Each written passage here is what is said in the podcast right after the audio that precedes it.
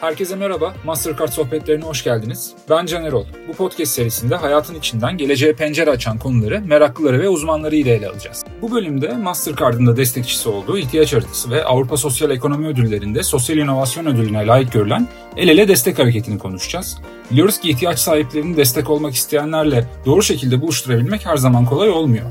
Peki yereli de destekleyerek ekonomiye nasıl katkı sağlanır ve bu süreç nasıl sürdürülebilir kılınır?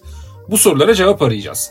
Bir sosyal pazar yeri olarak da nitelendirebileceğimiz El Ele Destek Hareketi'nin Avrupa'dan ödülle döndüğü sürece yeni dönem çalışmalarını ve çok daha fazlasına ihtiyaç haritasının yönetim kurulu üyesi sevgili Esra Arslan ile konuşacağız. Esra Hanım hoş geldiniz. Merhabalar. Teşekkür ederiz e, bu söyleşide yer almayı kabul ettiğiniz için. İhtiyaç haritası çok kıymetli bir proje e, ama öncesinde ilk olarak sizi tanıyarak başlayalım. Esra Arslan kimdir, nasıl bu projeyle yollarınız kesişti?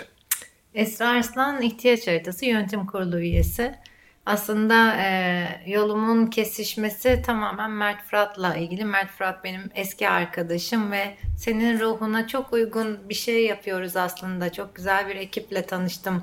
E, kurumsal anlamda bize yardımcı olur musun dediği noktada ben Aa, tabii yardımcı olurum elinden geleni yaparım diyerek katıldım. Ee, ama hani yardımcı olurum elimden geleni yaparım dediğim yerde ihtiyaç haritası benim hayatımın en güzel hikayelerinden bir tanesine dönüştü. İçine girdiğinizde çıkmak istemediğiniz bir yolculuk ihtiyaç haritası ve yol arkadaşlığı. Dolayısıyla e, 6 senedir elimizden geldiğince geride kimseyi bırakmayana dek diye yola çıktık ve devam ediyoruz. Daha önceleri peki yine sosyal sorumluluk alanında mı çalışıyordunuz yoksa farklı sektörlerde de yer aldınız mı? Şöyle aslında Mert'in senin ruhuna çok uygun dediği noktada sosyal sorumluluk hep hayatımın bir yerlerindeydi. Gönüllü olarak e, destek olduğum, destek olmaya çalıştığım çok oluşum oldu. Ancak ben e, kurumsalda satış ve pazarlama aslında e, ve turizm sektöründe çalıştım. 14 senem var. E, o yüzden hani kurumsal tarafım ve bağlantılarım, network'üm e, bundan sonrasında edindiğim her birikimi ihtiyaç haritası için kullandım. Çok da büyük faydası oldu. Yalan söylemeyeceğim. Kesinlikle. Ben de eski bir e, turizm profesyoneli olarak hatta hala bir parça sektörde yer alıyorum danışman sıfatıyla e, evet, turizm sektörü her ne kadar çalkantılı da olsa çok fazla bağlantıda Kesinlikle. sağlıyor size. Eminim bu görevinizde de e, epey bir o geçmişin getirdiği bağlantılar katma değer yaratmıştır Kesinlikle diye düşünüyorum. yarattı, yarattı. Biz asıl konumuz ihtiyaç haritasına dönelim. Bu proje ilk nasıl başladı e, ve ne amaçla kuruldu? Yani çok temel olarak web sitenizde yazan ihtiyaç sahiplerini destek olmak isteyen birey, kurum ve kuruluşlarla buluşturan bir sosyal kooperatif ama bir cümleyle anlatılmaktan çok daha fazlasını hak eden bir e, organizasyon açıkçası. Artık geldiği noktada evet daha fazlasını yapıyor diyebiliriz. Hani temel işlevi e, Türkiye'de destek olmak isteyenlerle ihtiyaç sahiplerini buluşturmak olsa da e, şöyle e, Mert'in bir online e, ihtiyaç listesi fikri vardı. Ee, ve aynı zamanda ihtiyaçları bir harita, haritada pinlemekle ilgili e, fikirler yürüten bir İDEMA ekibi vardı. Ali Ercan Özgür ve Güler Altınsoy. E, bir de ortak arkadaş e, Elif Kalan. E, Elif'in e, vesile olmasıyla aslında bu çok benzer fikirler bir araya geldi. Bir saatlik bir toplantı ilk görüşte aşkla 6 saatlik bir toplantıya döndü Hı. ve sonuçta ihtiyaç haritası yani online liste, ihtiyaç listesi ve e, harita bir araya gelince kabaca ihtiyaç haritası ortaya çıkmış oldu. E, ihtiyaç haritası 6 senedir e, tabii ki teknik anlamda özellikle kullanıcılarının daha e, iyi ne, ne yapabiliriz sorumuza döndükleri, verdikleri yanıtlarla daha da gelişti. Çünkü biz her kullanıcı deneyimini gerçekten not ederek sisteme uyguladık. E, dolayısıyla şu anda aslında 3.0 versiyonunda diyebiliriz. E, ilki çok beta bir versiyondu. Her şey manuelde ama çok şey öğrendik. E, sonrasında e, ikinci versiyonda e, kullanıcı e, birikimlerini aldığımız noktada onları uygulayarak ikinci bir versiyon çıkardık. E, ve daha sonrasında altyapımızı tamamen değiştirip teknik anlamda e, çok kısa zamanlarda e, veri analizi yapabildiğimiz bambaşka bir altyapıyla da şu anda son versiyonumuzla e, online'ız. Harikulade. E, peki sistem nasıl çalışıyor? Biraz yani ben dışarıdan bir gönüllü olmak istiyorsam e, nasıl size başvurmalıyım? E, siz ihtiyaçları sıralarken nasıl bir metodoloji izliyorsunuz? İki tarafından da sormuş olalım. Şöyle sistem üyelikle çalışıyor. İlk önce ihtiyaç haritası .org'a girip üye olmanız gerekiyor. İhtiyaç sahibiyseniz de destekçisiniz de. Ee, ve daha sonrasında e, yapmak istediğiniz işlemi oradaki dört ana işlerden birisiyle devam ediyorsunuz. İhtiyaç girebiliyorsunuz, destek girebiliyorsunuz, ihtiyaç karşılayabiliyorsunuz veya mevcut desteklere başvurabiliyorsunuz. Burada bizim için önemli olan çok ciddi bir tabii doğrulama sisteminden geçiyorsunuz. Evet. SMS doğrulama, TC kimlik doğrulama ve e-mail doğrulama. Bunların hepsinden geçebilirseniz eğer bu dediğim e, işlevlerle devam edebiliyorsunuz. Bunun üstüne eğer destek girdiyseniz veya ihtiyaç girdiyseniz editörlerimiz tarafından aranıyorsunuz ve doğrulamanız yapılıyor. Yani biz ihtiyaçların ya da desteklerin bu arada sadece ihtiyaç sahibinin gerçek kişi gerçek ihtiyaç olması yeterli değil. Destekçinin de gerçek kişi ve gerçek destekçi olması çok değerli. Çünkü ihtiyaç sahibinin de biri ona destek olurum dedikten sonra hayal kırıklığına uğratmamak çok önemli. Kesinlikle. Dolayısıyla e, orada bir doğrulama mekanizması var e, ve o mekanizmadan geçtikten sonra ancak sizin girmiş olduğunuz kayıtlar online olarak yayınlanıyor. Ee, hangi ihtiyacı nasıl yayınlıyorsunuz dediğinizde bunun bir kuralı yok. Girildiği sırayla random olarak yayınlanıyor.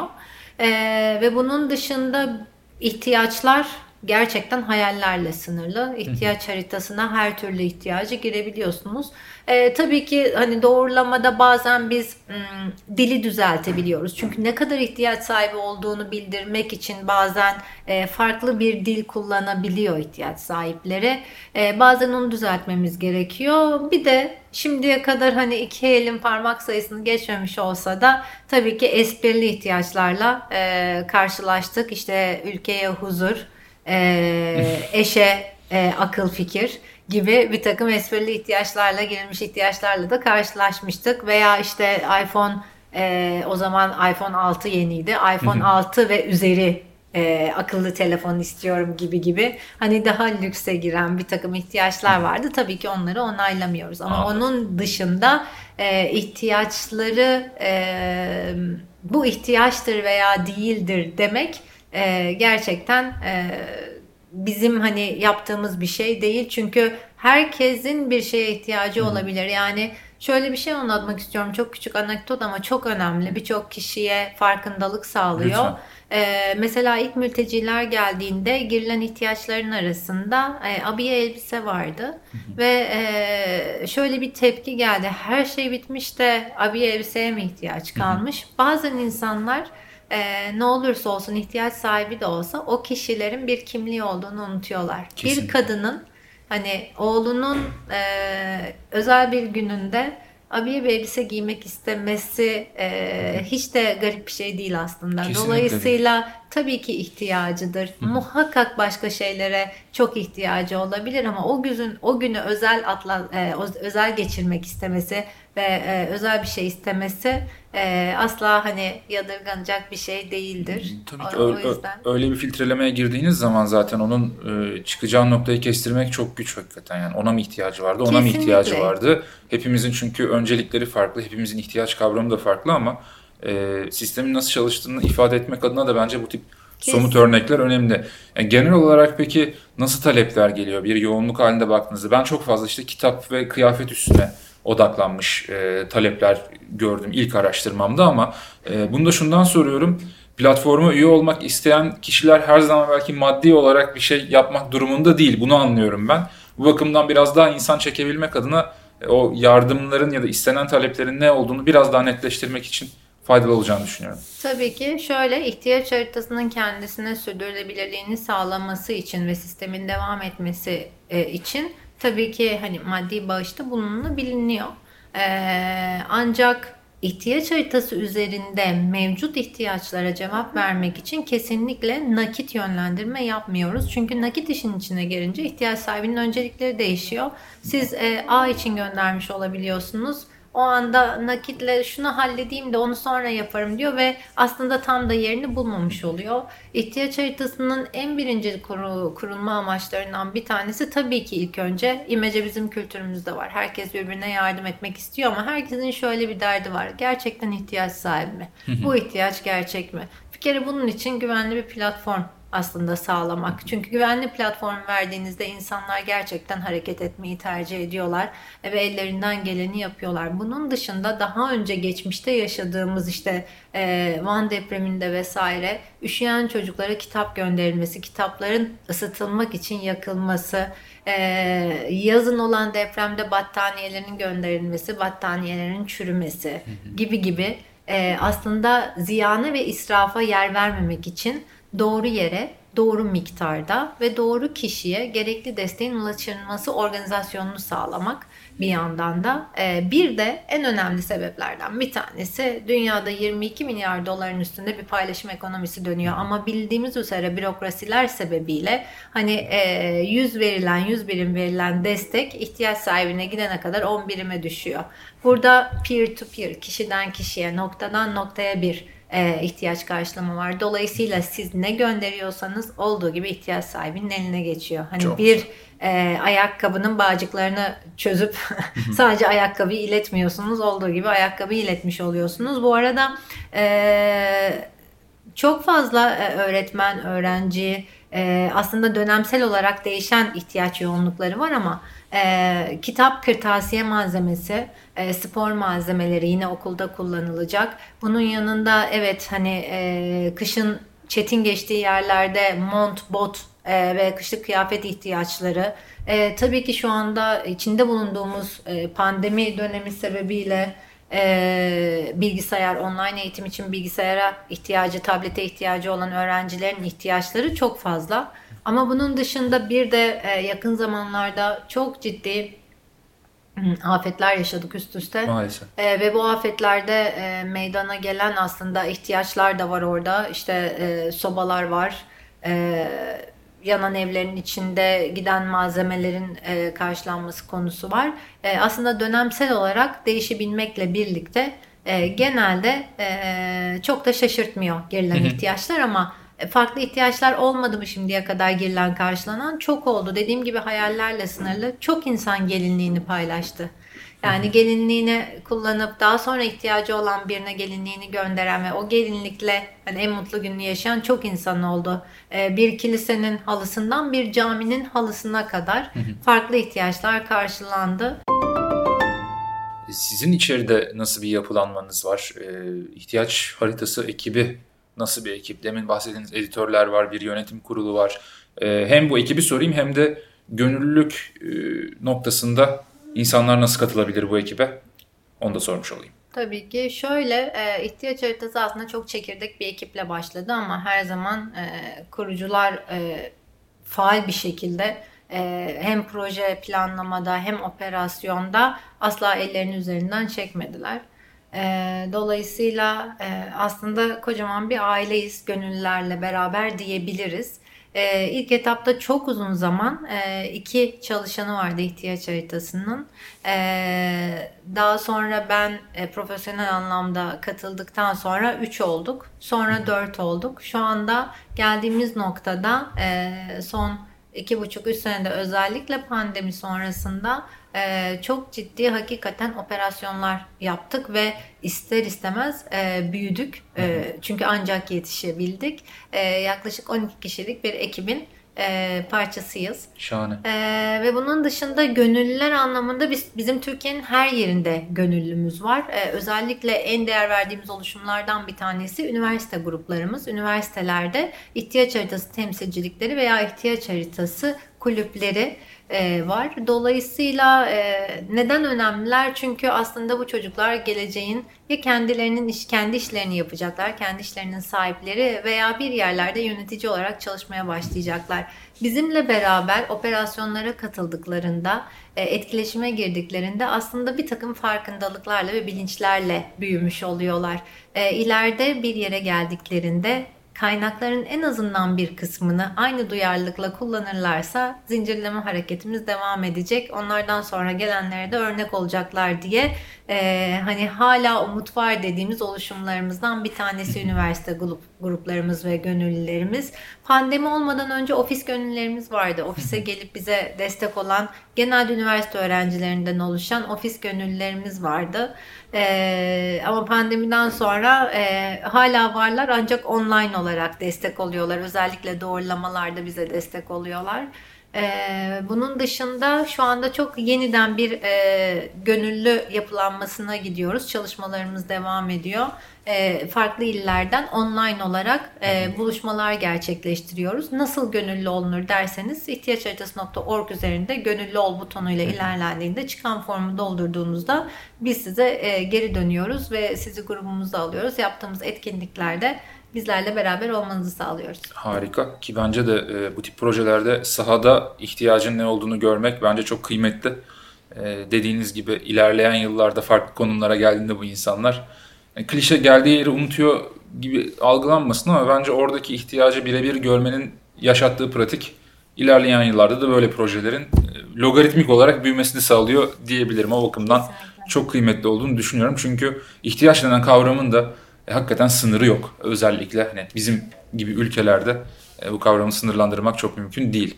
Peki e, çok kıymetli markalarla da işbirlikleri yapıyorsunuz. E, kimlerle işbirlikleri yaptınız bugüne kadar? O markaları da bence burada anmakta e, yarar var. E, çünkü e, kimsenin böyle bir zorunluluğu yok bir yandan. Öyle bir ekonomik ve kültürel sistemdeyiz ama e, o kadar değerli bir proje ki e, onları ikna etmek de sanırım çok da zor olmasa gerek sizin adınıza. Şöyle e, aslında biz dayanışmanın ve birlikteliğin gücüne inanarak bu yoldayız. Dolayısıyla kendi başımıza gerçekten evet bir sistemi kurduk ama eğer kullanılmazsa bu sistem zaten fark yaratmanız mümkün değil. Dolayısıyla nerede fark yaratmak istediğini bilen kurumlarla her zaman çok güzel projeler gerçekleştirdik. Gerçekten bu böyle oldu. Çünkü bizim elimizdeki verilerle biz özelleştirilmiş ve fark yaratılmak istenen alanda e, o alana özel e, projeler tasarlama e, kabiliyetine sahibiz. Çünkü elimizde çok fazla veri var. Dolayısıyla ve her kategoride yani işte çocuklar için eğitim alanında, kadınlar için e, meslek edinme alanında, engeller için spor alanında böyle kategoriler verildiğinde elimizdeki verileri buna göre filtreleyip özel projeler tasarlayabiliyoruz. Ee, hiçbirini atlamak istemem. O kadar çok kurumsal var ki işbirliği yaptığımız. Ee, ama gerçekten e, Türkiye'nin her yerinde kadınlara, çocuklara, yaşlılara, hayvanlara dokunduğumuz çok çok güzel projeler yaptık. Ee, o yüzden de e, hakikaten şu anda web sitesini açıp proje ve işbirliklerimiz kısmından tamam, kopya. Böyle evet, evet, aynen yapalım. öyle. Orada yaptığımız her türlü proje ve işbirliğini görebilir herkes. Ee, ama e, gerçekten şunu söylüyorum. Bir kurumlar İki, kurumlarda bize ulaşan kişiler. Çünkü hani kurumlar kalıcı, e, kişiler geçicidir diye bir laf vardır e, ve farklı yerlere geçerler. Bu arada bir kere aileye dahil olduklarında gerçekten bizim iletişimimiz hiç kesilmiyor. Yani bugün X yerde, yarın Y yerde fark yaratmaya birlikte devam ediyoruz. En güzel taraflarından biri o. E, ve de o kurumları aslında bu tarz projeleri yapmaya bir anda ikna eden e, bu kişiler oluyor. Dolayısıyla bizim için hakikaten e, bu departmanlar oldukça değerliler. Sürdürülebilirlik, işte kurumsal iletişim, kurumsal ilişkiler, o anlar, alanlarda çalışanlar bizim için oldukça değerliler. Ee, bir de en önemlisi şunu çok söylemek istiyorum. Güzel bir mesaj olur. Birlikte ne yapabiliriz? Senin çok iletişim ajansından da duyuyoruz bunu. Markamız için birlikte ne yapabiliriz? Hayır markanız gerçekten ne yapmak istiyor?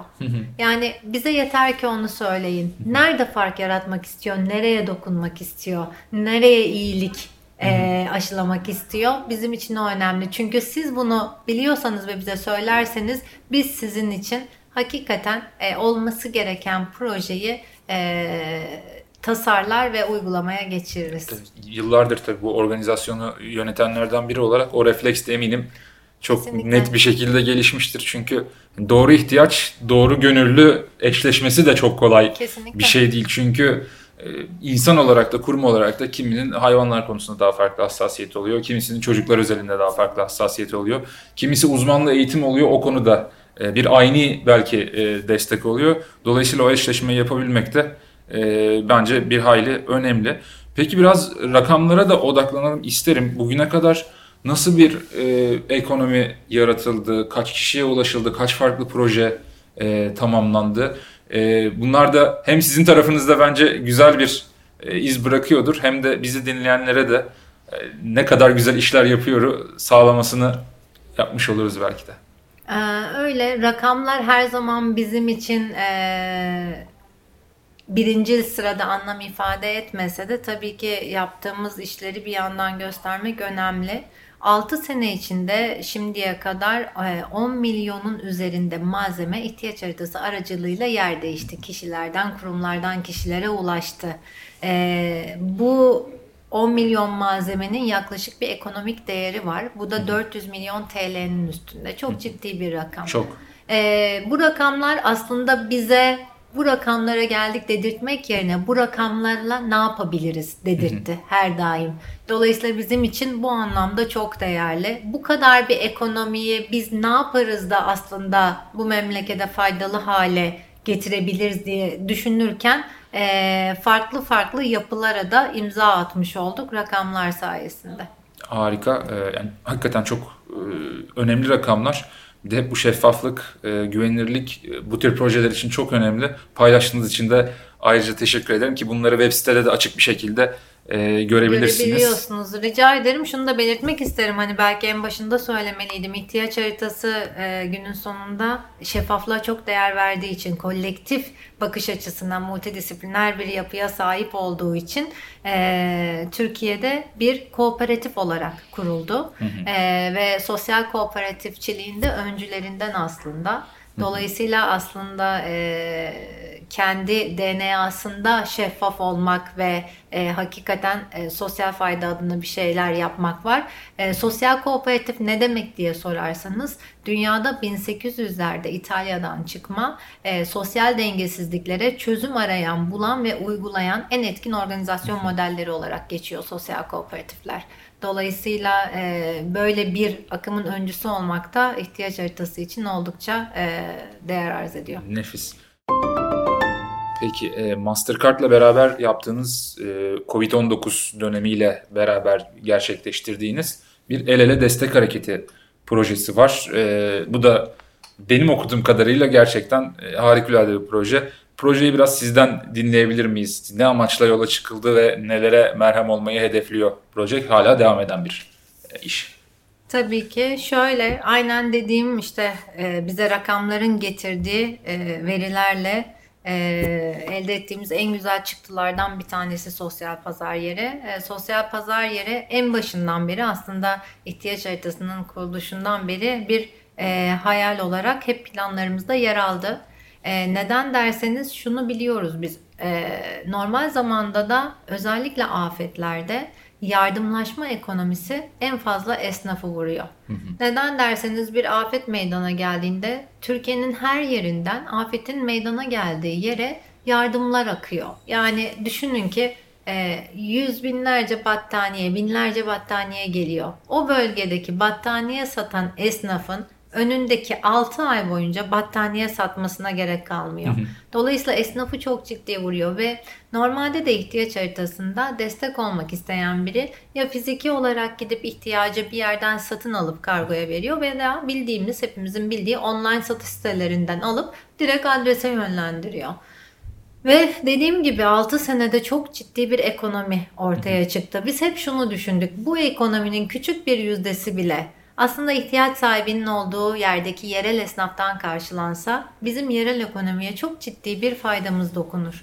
Dolayısıyla bu yolda sosyal pazar yeri bizim e, bu bakış açısıyla e, tasarladığımız bir projeydi.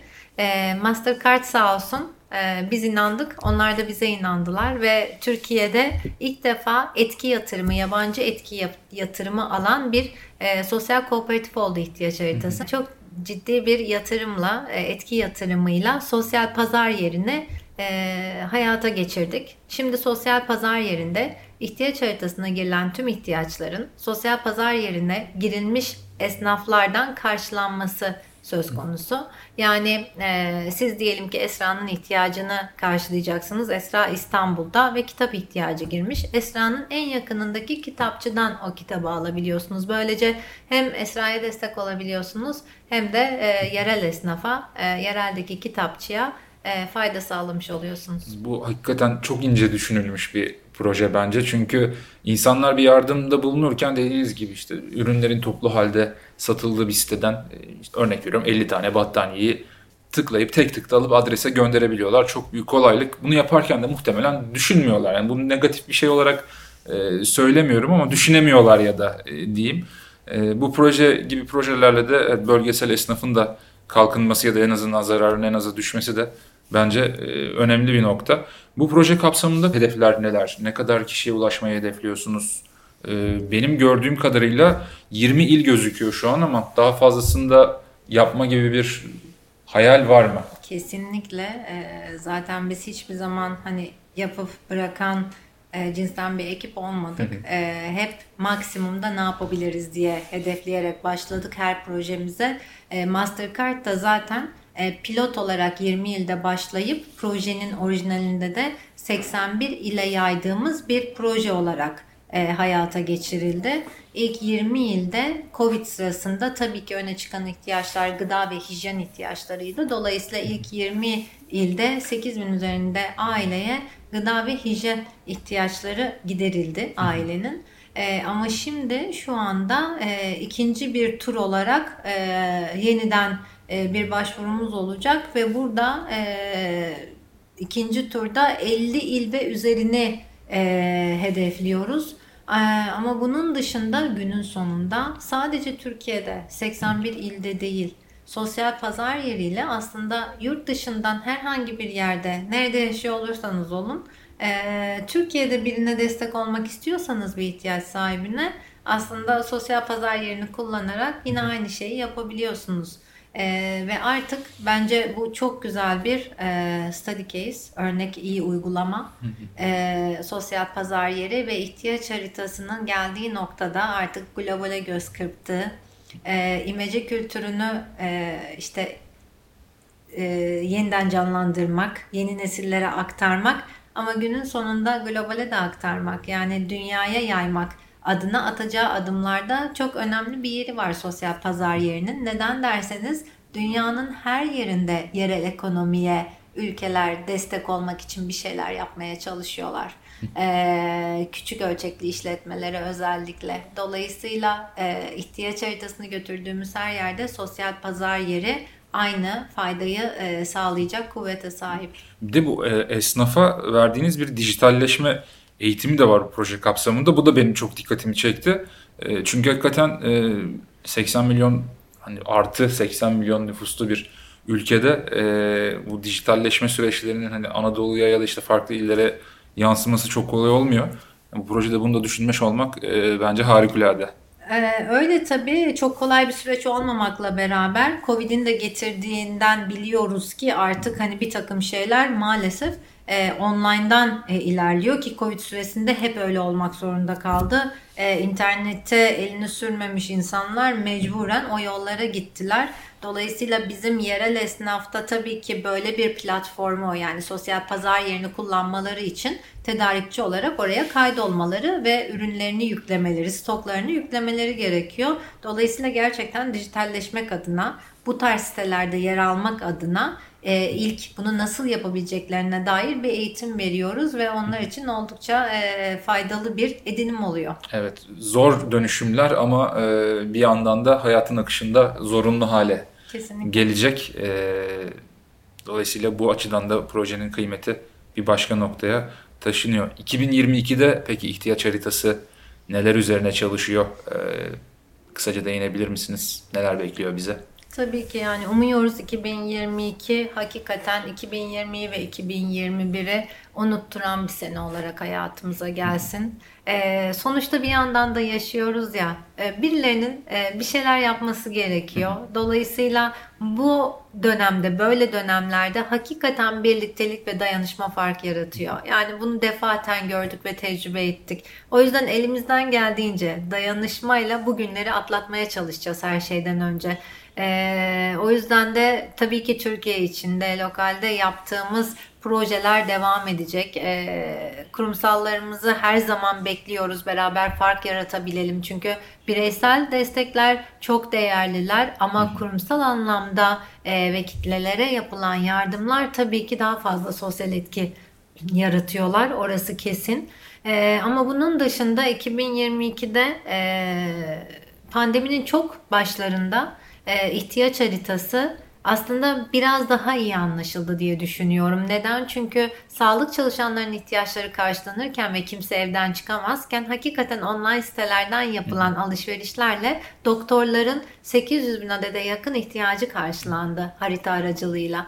Dolayısıyla mesela e, bunu fark eden, ihtiyaç haritasının işlemini fark eden New York'ta bir makalede ihtiyaç haritası e, temassız insani yardımın en güzel örneklerinden biri olarak e, makalede yer almıştı.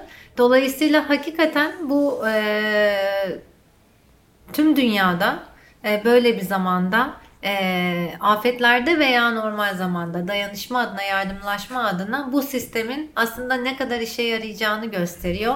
O yüzden 2022'de kısmetse e, öncelikle Avrupa olmak üzere Avrupa'da bir ülkeden başlayarak daha sonra farklı kıtalarda da ihtiyaç haritasının sistemini e, denemek ve pilot olarak uygulamak istiyoruz. Çok güzel. Bu ee, konuda da çalışmalarımız devam ediyor tabii şu anda. Hani başlamış olduğumuz çalışmalar var. Harika. Ee, biz o zaman tüm dinleyenleri web sitesine yönlendirelim bir kere daha. Ee, web site linkini sizden bir kez daha rica edelim. www.ihtiyaçharitası.org e, ihtiyaç haritasının web sitesi. E, her türlü e, merak ettiğiniz bilgi soru cevaplar kısmında, proje işbirlikleri ilgili kısımlarda var. Sosyal pazar yeri nokta ihtiyaç haritası.org'da sosyal para, pazar yerimizin web sitesi. Burada da ihtiyaç haritasına gelen ve esnaflarla eşleşen ihtiyaçları bulabilirsiniz. E, ve ihtiyaç sahiplerine destek olurken e, esnafımıza da e, fayda yaratmış oluyorsunuz. Çok teşekkür ederiz Esra Hanım. İhtiyaç Haritası Yönetim Kurulu üyelerinden Esra Arslan'la beraberdik Mastercard sohbetlerinde. Bir başka bölümde görüşmek üzere. Ben teşekkür ederim.